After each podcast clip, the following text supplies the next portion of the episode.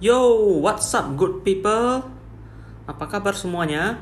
Vinson berharap semua teman-teman Vinson dalam keadaan sehat selalu ya. Dan ingat untuk selalu taat prokes ke mana pun teman-teman bepergian. Dan kita juga doakan sama-sama semoga dunia ini cepat pulih dari pandemi COVID-19 agar semua teman-teman di sini dan juga teman-teman kita yang di luar sana dapat uh, segera beraktivitas dengan normal kembali seperti sebelumnya. Nah, sebelumnya Vinson ucapkan dulu selamat datang kepada teman-teman di podcastnya Vinson.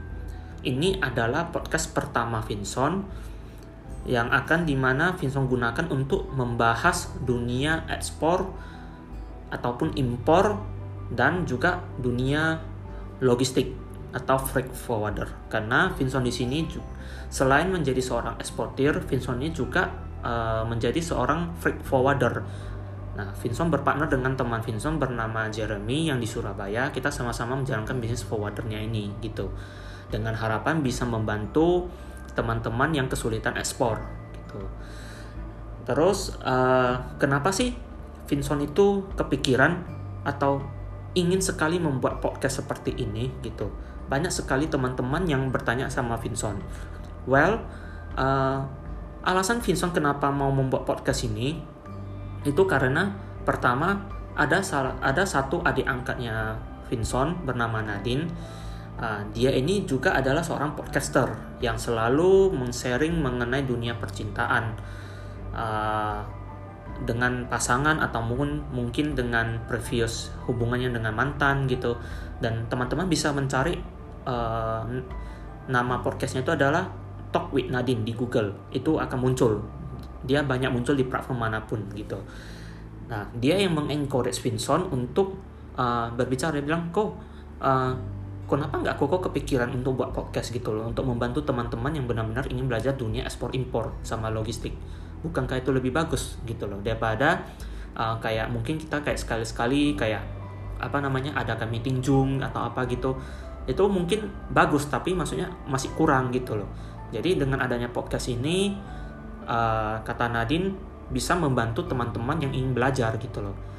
Uh, kemudian alasan berikutnya ya karena Vincent itu melihat di Indonesia ini sebenarnya banyak banget komoditas yang bisa kita uh, go internasionalkan gitu loh. Karena Indonesia itu adalah salah satu negara paling besar setelah sama dengan China dan kekayaan alam atau sumber daya alamnya itu sangat melimpah sekali.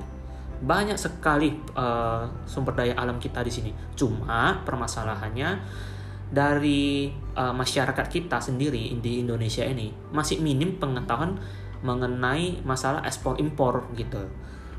Nah, jadi karena itu uh, Vinson berharap dengan adanya podcast ini juga bisa membantu teman-teman yang ingin baru ingin belajar atau mungkin yang sedang belajar tapi mengalami kesulitan dalam hal dunia ekspor impor ini gitu ataupun di dalam dunia logistik gitu loh.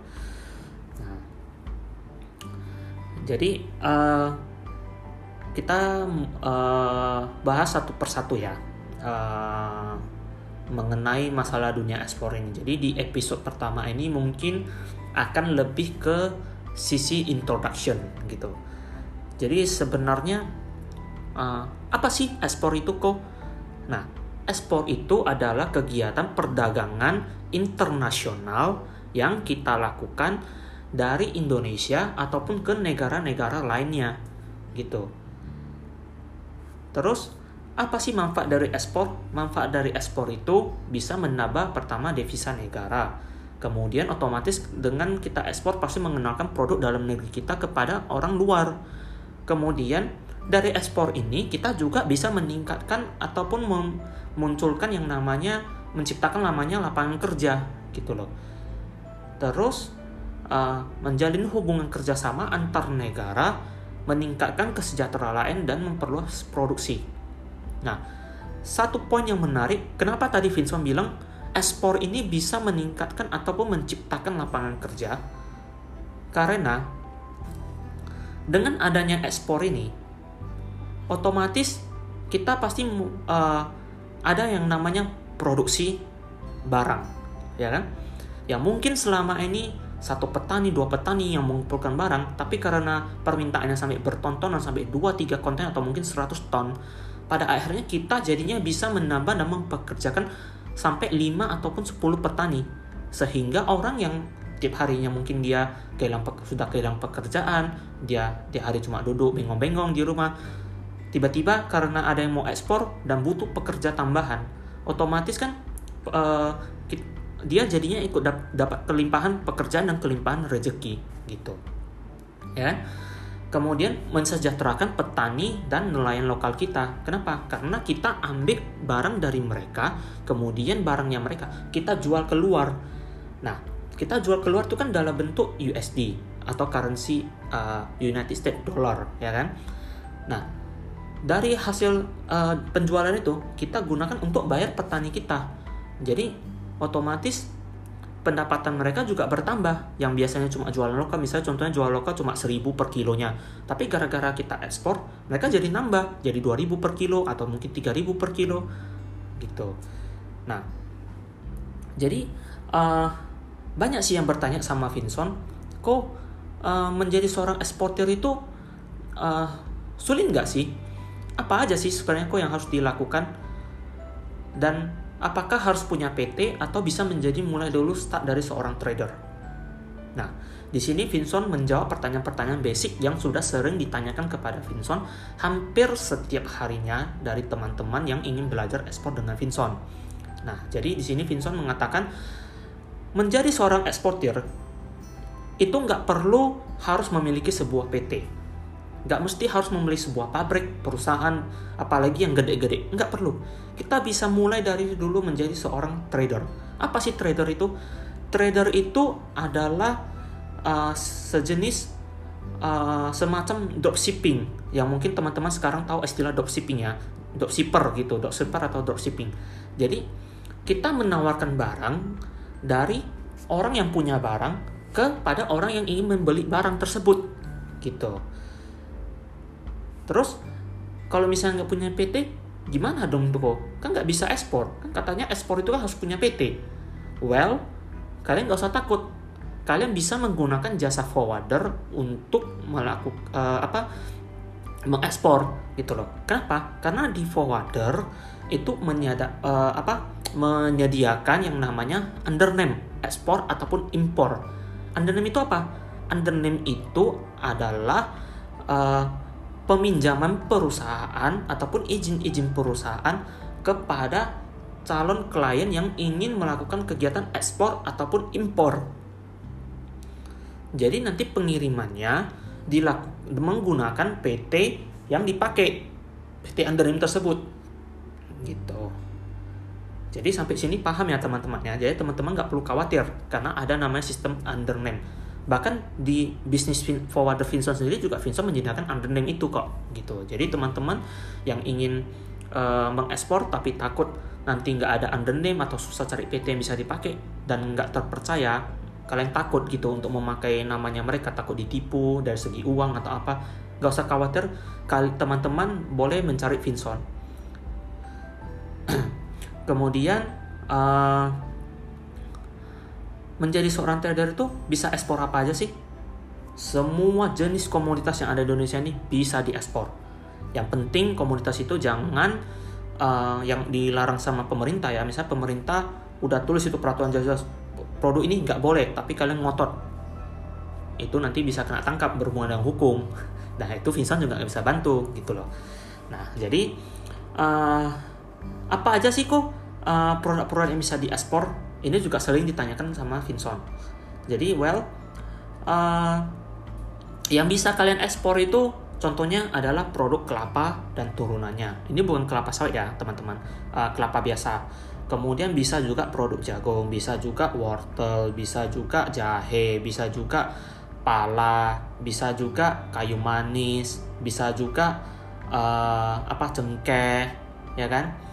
Bisa juga uh, apa namanya hmm, hasil laut seperti ikan, rumput laut, sotong, cumi, pokoknya banyak lah. Semua komoditas yang ada di Indonesia itu banyak. Kalian boleh cari salah satu. Apa yang ingin kalian coba tes untuk ekspor gitu. Nah terus pertanyaan berikutnya, gimana sih kok uh, mau mulai ekspor? Yang pasti pertama kalian harus melihat dulu sekeliling daerah kalian. Kalian tinggalnya di mana gitu. Dan di sekitar kalian atau mungkin uh, yang uh, agak jauh sedikit tapi masih da satu daerah sama kalian itu ada penghasil sumber daya alam apa? Gitu. Kalau kalian sudah tahu kalian uh, punya uh, sumber daya alam apa yang dekat-dekat daerah kalian next uh, next stepnya kalian itu harus pelajarin uh, kegunaan produknya ini untuk apa? Gitu loh. Contoh ini Vincent jabarkan. Contoh salah satu produk yang bisa kita mainkan mungkin kelapa ya. Jadi ini kelapa ini uh, produk turunannya bisa jadikan apa? Bisa jadikan kopra, bisa jadikan uh, briket yang biasa digunakan uh, untuk sisa sebagai alat sisa untuk uh, orang-orang Timur Tengah atau mungkin di Eropa yang biasa mereka pakai sisa itu kayak macam pipa gitu, terus mereka isap itu kan dari sisa. Nah terus uh, bisa juga dipakai uh, briket itu untuk ini uh, barbecue. Kalau misalnya teman-teman tahu kan biasa kan di luar negeri itu ada barbecue yang bentuk-bentuk hexagonal bulat gemuk-gemuk atau mungkin uh, kurus-kurus gitu. Nah itu bisa digunakan untuk barbecue juga. Nah, itu ada spesifikasinya untuk sisa apa spesifikasinya apa untuk barbecue spesifikasinya apa. Itu banyak sekali gitu, uh, spesifikasinya. Terus uh, desiccated coconut desiccated coconut itu ada tepung kelapa tepung kelapa ini biasanya digunakan untuk sebagai bahan salah satu pembuatan uh, roti ataupun biskuit. Jadi salah satu bahan untuk membuat roti atau biskuit itu pakainya tepung kelapa atau nama bahasa Inggrisnya desiccated coconut.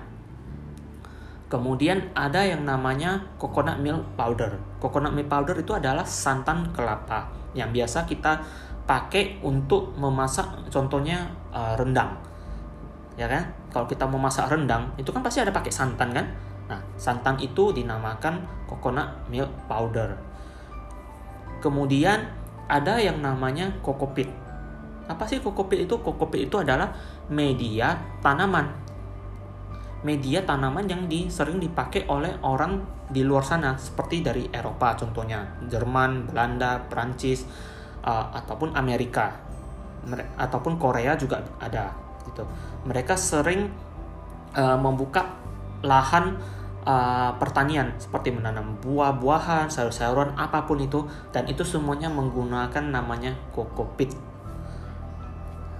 gitu karena kokopit itu bisa membuat tanamannya subur dibandingkan tanah biasa gitu kemudian ada juga yang namanya kopramil kopramil itu bisa untuk apa? Untuk pakan ternak seperti sapi, kambing ataupun sebagainya gitu.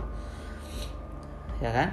Kemudian uh, berikutnya dari kelapa ini juga bisa menghasilkan yang namanya cocoa fiber. Cocoa fiber itu adalah serabut kelapa. Serabut kelapa yang bisa dipakai untuk pembuatan tempat tidur seperti mat, uh, apa matras, uh, kemudian untuk tempat jok mobil ataupun jok motor. Itu yang biasa kita dudukin itu ataupun kursi ya kan? Ataupun sofa itu kan ada serabut-serabutnya kan? Biasanya busa atau serabutnya. Nah busa atau serabutnya itu berasal dari kelapa juga. Gitu. Nah jadi udah jelas ya teman-teman sampai di sini ya. Jadi uh, sebagai seorang eksportir ataupun trader hal yang pertama harus kalian lakukan itu adalah cari dulu komoditas apa yang ada di daerah kalian Kemudian yang kedua, kalian pelajarin ini produknya kegunaannya untuk apa. Kalian bisa research. Seperti yang tadi udah Vincent jelaskan sebelumnya. Kegunaannya untuk apa. Kemudian setelah kalian research, kalian uh, tahu ini kegunaan untuk apa. Kalian research lagi gimana cara produksinya. Cara produksi barang tersebut. Kenapa itu penting?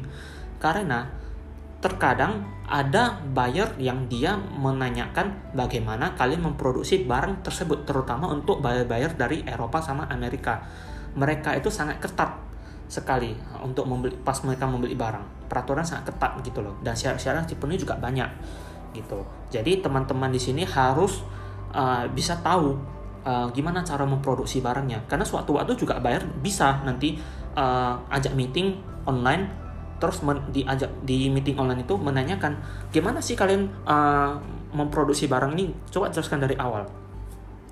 Kenapa Vincent bilang bisa ditanya seperti itu? Karena Vincent juga dapat mengalami karena Vincent pernah ekspor kokopit ke Belanda. Nah buyer dari Belanda ini dia menanyakan Vincent dia tanya sama Vincent uh, ini gimana sih cara memproduksi uh, kokopit kalian dari step awal sampai step hari itu gimana gitu? Nah jadi makanya penting untuk dipelajarin juga. Setelah itu teman-teman uh, tentukanlah nama bisnis ekspornya apa. Setelah tentukan nama bisnis ekspornya apa teman-teman buatlah logo bisnis perusahaan. Uh, bukan bisnis uh, ya lebih ke logo bisnis lah intinya logo bisnis kalian gitu. Karena setiap bisnis itu pasti ada logonya. Bahkan bisnis online pun yang kalian lihat dijual di e-commerce e-commerce seperti di Shopee atau Tokopedia atau mungkin yang dari Instagram itu juga pasti ada logo-logonya kan? Nah kemudian setelah itu teman-teman buatlah company profile company profile itu adalah profil perusahaan. Jadi di situ kayak lebih ke pengenalan nah ini nama nama perusahaannya atau bisnisnya apa? gitu. Terus produk-produknya apa aja. Terus tim membernya itu apa siapa saja. Kemudian kalau misalnya mau order bisa ke mana kontaknya atau email ke mana atau telepon ke mana atau apa pun itulah gitu. Kemudian uh, set, setelah ada komponen web buat website. Website itu paling penting. Kenapa karena website itu adalah uh, rumah jualannya kita kepada orang-orang di luar gitu loh. Kalau kita nggak punya website orang luar dari mana bisa dari mana bisa percaya dengan kita gitu. Jadi penting untuk adanya yang namanya website. Karena itu adalah modal awal kita waktu kita uh, kepada buyer di luar ketika kita itu uh, menawarkan barang kita supaya mereka tahu oh bahwasanya ini ada websitenya berarti ini uh, seller yang valid gitu. Kemudian uh, perlu juga yang namanya buat katalog katalog produk. Karena terkadang ada beberapa buyer dia minta katalog produk. Nah jadi ketika kita diminta dan kita belum ada baik itu website company profile apalagi katalog produk itu akan membuat bayarnya tuh menunggu kelamaan. Karena kita butuh waktu untuk membuatnya itu. Itu buat buat seperti itu itu nggak bisa sehari. Bisa dua tiga hari bahkan seminggu untuk menyiapkan itu semua. Ya kan? Jadi penting kita buat ini semua. Katalog produk itu memudahkan si buyer untuk melihat oh produk kita ini kemudian uh, harganya ini. Ke, atau enggak mungkin kita nggak usah taruh harga tapi kita setidaknya jelaskan nah, detail di situ uh, di katalog produk itu uh, produk A spesifikasinya ini ini ini, ini. produk B spesifikasinya ini ini ini, ini gitu. Jadi memudahkan buyer untuk mengerti ba barang yang kita tawarkan kepada mereka. Gitu. Kemudian uh, pertanyaan berikutnya yang sering muncul sama Vincent itu adalah nah kok gimana sih kita mencari buyer? Susah nggak cari buyer? Well jujur aja nggak susah untuk mencari buyer. Kenapa karena kita ada yang namanya ITPC. ITPC itu adalah singkatan dari Indonesia Trade Promotion Center. Dan mereka adalah bagian dari Kementerian Perdagangan yang bekerja di luar negeri. Jadi mereka itu adalah uh, tim yang sekantor dengan orang KBRI ataupun biasa kita sebut dengan nama lain Dubes Republik Indonesia di negara itu. Uh, kemudian kita bisa juga tanyakan ke staff KBRI atau mungkin ke ini atase perdagangan. Nah, jadi kita bisa mendapatkan buyer dari sana. Mereka kadang bisa uh, kayak introducekan ke kita gitu uh, buyer-buyer yang valid. Kemudian teman teman-teman juga bisa melalui website B2B. B2B itu singkatan dari business to business. Gitu. Uh, jadi uh, website B2B itu ada terdiri dari Alibaba, terdiri dari Go Forward Business, kemudian uh, Threadwheel, uh, ya sejenis itu dan lain-lainnya gitu. Terus uh, di website B2B ini perlu teman-teman catat, nggak ada yang namanya gratis, semua itu berbayar. Jadi kalian jangan berharap kalian itu uh, daftar kemudian tanpa bayar kalian udah bisa dapatkan data bayar enggak itu harus berbayar karena di dunia ini nggak ada yang namanya gratis gitu loh.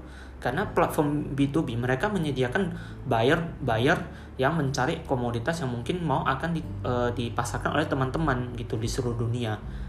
Jadi itu pasti ada nama jasanya harus berbayar kan gitu menjadi member.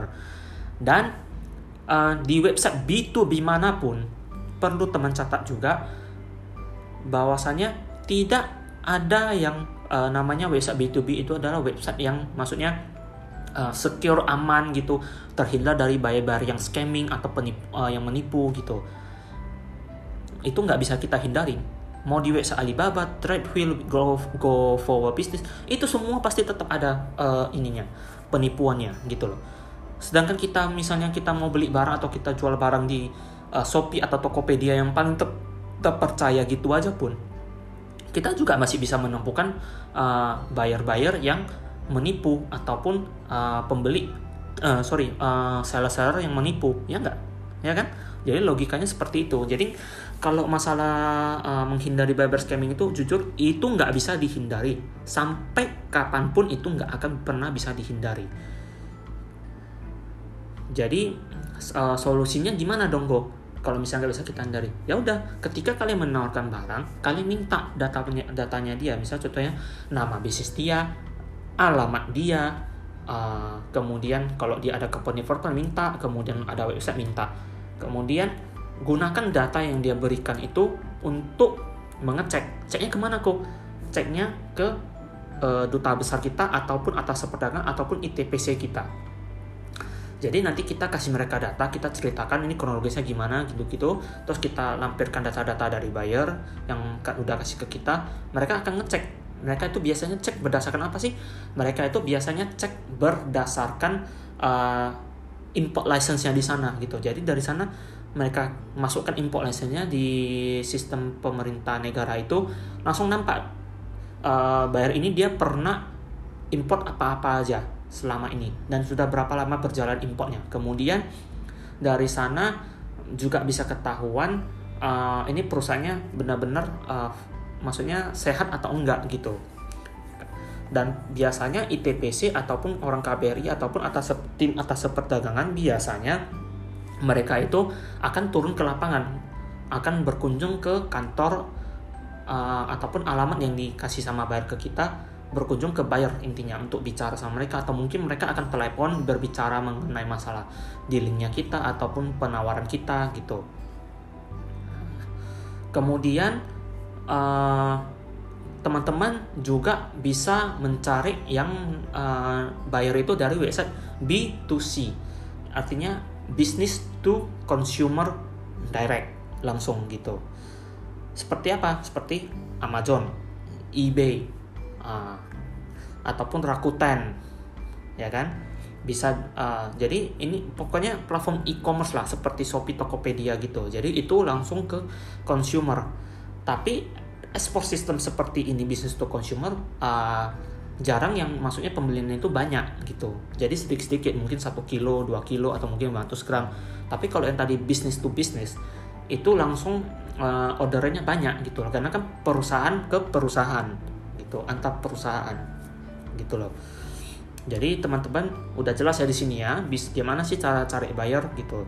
Gimana sih menemukan buyer yang tepat? Ya itu kalian harus ta cari tahu dulu kegunaannya ini untuk apa dari sana baru kalian bisa tahu untuk mencari buyer yang tepat itu apa gitu kegunaannya untuk apa e, produk tersebut gitu kemudian e, di ekspor ini juga e, ya teman-teman perlu tahu sistem pembayaran uh, dari si buyer ini apa gitu. Ada namanya uh, TT atau telegraphic transfer. Uh, kemudian ada juga LC, ya kan? Ada uh, kemudian uh, ada juga yang uh, dia pakai sistem DP, sisanya di LC kan gitu. Pokoknya banyak. Nanti untuk sistem uh, pembayarannya nanti akan Vinson uh, kupas lagi di uh, episode podcast berikutnya ya. Jadi di episode podcast pertama ini pokoknya hanya lebih ke pengenalan gitu. Gimana cara mencari buyer, uh, gimana cara menentukan uh, harga, gimana cara menentukan uh, yang tepat gitu. Terus gimana cara mencari komoditas yang bisa kita mainkan gitu. Kemudian uh, terus uh, apa ya? Hmm, nah, gimana cara mencari eh menentukan harga yang tepat Nah, harga itu teman-teman bisa cek dari website B2C tadi ataupun uh, Alibaba gitu. Jadi di sana biasanya mereka kan waktu jualan kan ada tulis itu harganya. Jadi dari sana teman-teman bisa tahu oh banyak harga per kilonya pasarannya segini. Berarti aku harus buka segini gitu. Nah, gitu sih. Nah, kemudian uh, Kemudian apalagi ya biasanya yang sering ditanyakan ya. Hmm, ah banyak teman-teman juga yang bilang, kok aku ini insecure. Kenapa? Aku itu insecure karena aku itu nggak bisa bahasa Inggris ataupun aku itu nggak bisa bahasa Arab ataupun nggak bisa bahasa Mandarin kok. Gimana dong aku komunikasi sama mereka? Well, teman-teman, kalau kalian itu nggak mengerti uh, bahasanya mereka atau nggak bisa berbicara bahasa mereka, kalian nggak bisa menggunakan Google Translate. Google Translate itu udah mempermudah kita. Memang sih bukan aku bilang Google Translate itu adalah uh, media yang bisa kita pakai yang akan mentranslasikan uh, kalimat ataupun kata-kata 100% benar gitu. Enggak, tapi setidaknya itu bisa membantu kalian gitu. Nah, kalau misalnya pun kalian nggak mau menggunakan itu, kalian apa? Uh, masih insecure ataupun nggak um, yakin menggunakan Google Translate itu, nggak masalah. Di bisnis forwarder Vinson, Vinson ada yang namanya menyediakan jasa translator juga, jasa translator Inggris ke Indonesia ataupun sebaliknya Mandarin ke Indonesia dan sebaliknya ataupun jasa translator Arab ke Indonesia dan dari Indonesia ke Arab gitu. Tapi kalau bisa teman-teman uh, berbicara sendiri dengan bayarnya itu sebenarnya lebih bagus lagi gitu. Karena apa? Karena itu kan menambah pengetahuannya teman-teman sendiri kan gitu. Tapi ya kalau misalnya kalian membutuhkan jasa transfer boleh hubungi Vinson. Vinson akan menyediakan uh, untuk teman-teman itu itu uh, jasa translatornya itu gitu. Nah kemudian uh, yang sering ditanyakan sama Vinson lagi itu apa ya kira-kira ya? Uh, gimana mungkin ini ya uh, gimana sih sampai kita uh, bisa benar-benar ekspor gitu loh? Maksudnya uh, sampai bisa di link gitu. Well itu sebenarnya ada tekniknya sendiri. Jadi kita teknik uh, menawarkan barang itu sama buyer itu kita itu harus namanya uh, sistem tarik ulur. Jadi seperti ketika kita uh, PDKT dengan cewek gitu loh. Atau de, uh, dengan calon pasangan lah dengan tak cowok ataupun cewek gitu. Jadi uh, kita itu nggak boleh terlalu ngegas gitu. Tapi kita juga nggak boleh terlalu lambat gitu. Jadi ketika kita sudah menawarkan produk kita biasanya tunggu beberapa hari atau mungkin bayarnya bilang oke okay, nanti saya coba uh, apa ya uh, pikir-pikir dulu ya gimana kasih waktu bayarnya beberapa hari paling lama itu kalau bisa uh, bisa seminggu gitu jadi nggak terlalu lama nggak terlalu cepat gitu Nah, setelah itu baru teman-teman boleh follow up dia lagi. Intinya sistem tarik ulur lah gitu. Jadi nggak boleh terlalu kayak maksa juga karena dia akan kesal gitu loh. Seperti itu gitu. Nah, mungkin uh, apa ya? Uh, apa namanya?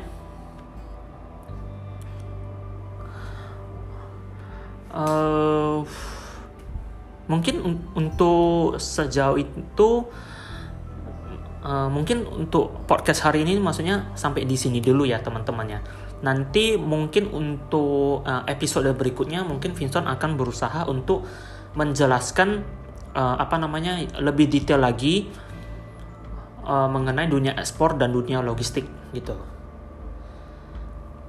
Karena kalau Vincent semua utarakan di sini nanti cuma bisa satu jadi satu episode aja dong nggak bisa episodenya ber, berepisode episode dong gitu ya kan? Jadi uh, untuk sementara Vincent uh, berbicara mengenai dunia SIM pengenalannya itu sampai di sini dulu ya teman-teman. Uh, nanti untuk berikutnya teman-teman tunggu uh, podcast selanjutnya dari Vincent akan Vincent uh, umumkan kapan podcast berikutnya akan Vincent uh, keluarkan gitu oke okay? terima kasih teman-teman uh, yang sudah mendengar sampai dengan seka, uh, in, waktu ini. Uh, ingat untuk selalu stay safe, jaga prokes dulu, jaga prokes, uh, dan jangan keberkeliaran kalau memang nggak ada keperluan, supaya dunia ini bisa cepat pulih kembali, semuanya bisa kembali beraktivitas normal. Oke teman-teman, uh, terima kasih yang sudah mendengarkan. Sampai jumpa. Adios.